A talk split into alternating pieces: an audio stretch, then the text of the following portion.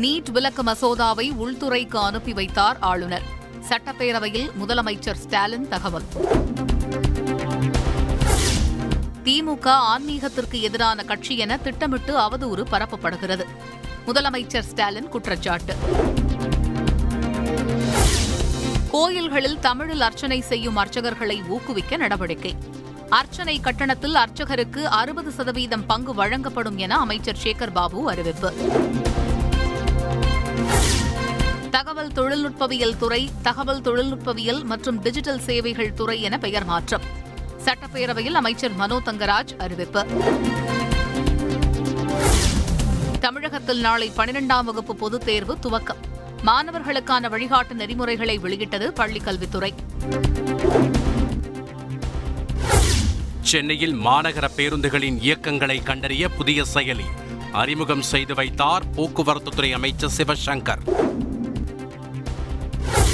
மாணவர்கள் படியில் பயணிப்பதை தவிர்க்க தானியங்கி கதவுடன் புதிய பேருந்துகள் வாங்க திட்டம். கிராமப்புறங்களிலும் இயக்க நடவடிக்கை எடுக்கப்படும் என அமைச்சர் சிவசங்கர் தகவல்.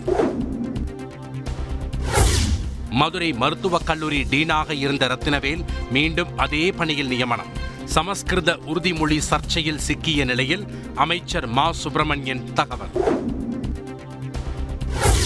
பேரறிவாளன் வழக்கில் மத்திய அரசு முடிவெடுக்காவிட்டால் உச்சநீதிமன்றம் முடிவெடுக்கும். நீதிபதிகள் கருத்து. அமைச்சரவை முடிவெடுத்த நிலையில் ஆளுநர் முடிவெடுக்க வேண்டிய அவசியமே இல்லை. அமைச்சரவையின் முடிவுகளுக்கு ஆளுநர் கட்டுப்பட்டவர் எனவும் உச்சநீதிமன்ற நீதிபதிகள் அதிரடி. முன்னாள் ராணுவ வீரர்களுக்கு விரைவாக ஓய்வூதிய தொகையை வழங்க வேண்டும். ராணுவ வீரர்களை அவமதிப்பது நாட்டை அவமதிப்பதாகும் என ராகுல் காந்தி எம்பி குற்றச்சாட்டு. திருவண்ணாமலை அருகே விசாரணை கைதி உயிரிழந்த விவகாரம் குறித்து பேரவையில் விளக்கம். சிபிசிஐடி அறிக்கையின் அடிப்படையில் நடவடிக்கை எடுக்கப்படும் என முதல்வர் ஸ்டாலின் உறுதி. பட்டின பிரவேசம் விவகாரத்தில் ஆதீனங்களுடன் பேசி சுமூக தீர்வு காணப்படும். அரசு நடுநிலையுடன் செயல்படும் எனவும் அமைச்சர் சேகர் பாபு விளக்கம். கொடநாடு கொலை கொள்ளை வழக்கில் பூங்குன்றனிடம் மீண்டும் விசாரணை. ஏற்கனவே இரண்டு நாட்கள் விசாரணை நடத்தியது தனிப்படை போலீஸ். சிபிசிஐடி அலுவலகத்தில் சிவசங்கர் பாபா ஆஜர். பாலியல் வழக்கு தொடர்பாக விசாரணை. சென்னை போதை மறுவாழ்வு மையத்தில் திட்டமிட்டு அரங்கேறிய கொலை. கைதானவர்கள் பரபரப்பு வாக்குமூலம்.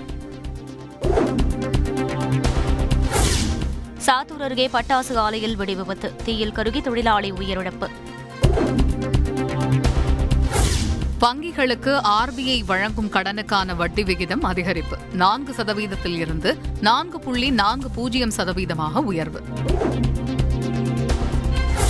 ரெப்போ வட்டி விகிதம் உயர்வால் வீட்டுக் கடன்களுக்கான வட்டி உயரும்.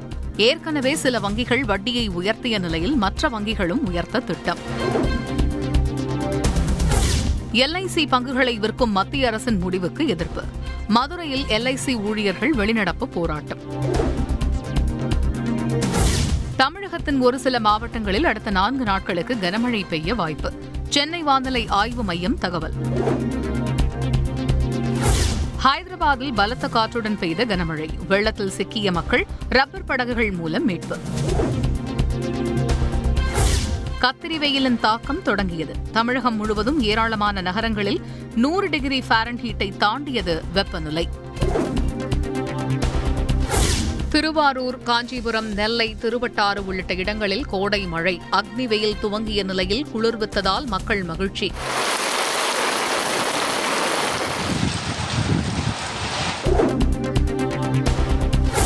வழக்கு விசாரணைக்காக அழைக்கப்படும் நபர்களை துன்புறுத்தக்கூடாது. நீதிமன்றம் கண்மூடிக்கொண்டிருக்காது என உயர்நீதிமன்றம் எச்சரிக்கை.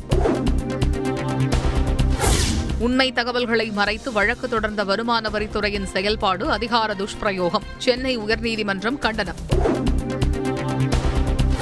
விசாரணை கைதி விக்னேஷ் உயிரிழந்த சம்பவத்தில் நேரில் பார்த்த ஆட்டோ ஓட்டுநர் ஆஜர். சிபிசிஐடி அலுவலகத்தில் போலீசார் விசாரணை.